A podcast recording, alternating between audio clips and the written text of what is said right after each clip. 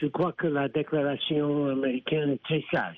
Pour la première fois dans l'histoire du Congo, il y a un changement de régime qui a été fait par une élection. Donc, je crois que maintenant, il y a un espoir que le peuple congolais aura des bénéfices de bonne gouvernance et une réduction de pauvreté. Bien sûr, l'élection avait des problèmes, mais ce qui est important, c'est que le président Kabila est parti et il y a un nouveau président qui a promis qu'il va tout faire pour des réformes économiques et politiques. Donc, les Américains ont raison. Qu'est-ce que le nouveau président peut attendre des États-Unis? Je suis sûr que les Américains vont tout faire pour aider, pour qu'il réussisse.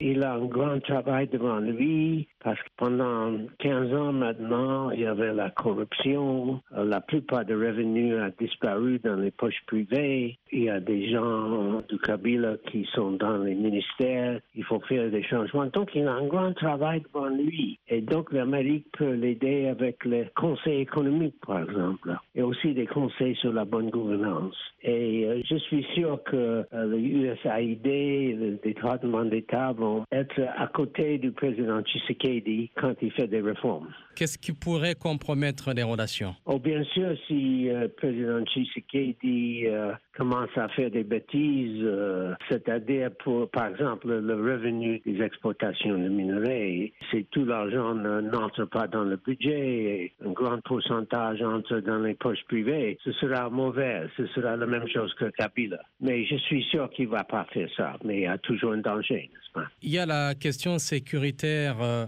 et notamment des groupes armés qui opèrent euh, dans l'est du Congo. C'est une autre paire de manches. Bien sûr, bien sûr. Et euh, je crois qu'il y a des gouvernements à l'autre côté des frontières qui aident ces milices. Et il faut que président Tshisekedi commence une diplomatie envers le Rwanda, envers l'Ouganda, pour que tout ça cesse et toute aide aux milices euh, qui sont là pour des raisons d'affaires. Ils volent des minerais surtout. Et il faut que le président Tshisekedi commence une diplomatie pour dire aux voisins qu'il n'est pas contre eux, mais il veut une coopération pour que tout le monde peut tirer des bénéfices des minerais et des autres produits des sols. Il faut faire une diplomatie envers le Burundi pour les mêmes raisons que je viens de citer. Herman Cohen, ancien secrétaire d'État adjoint américain aux affaires africaines.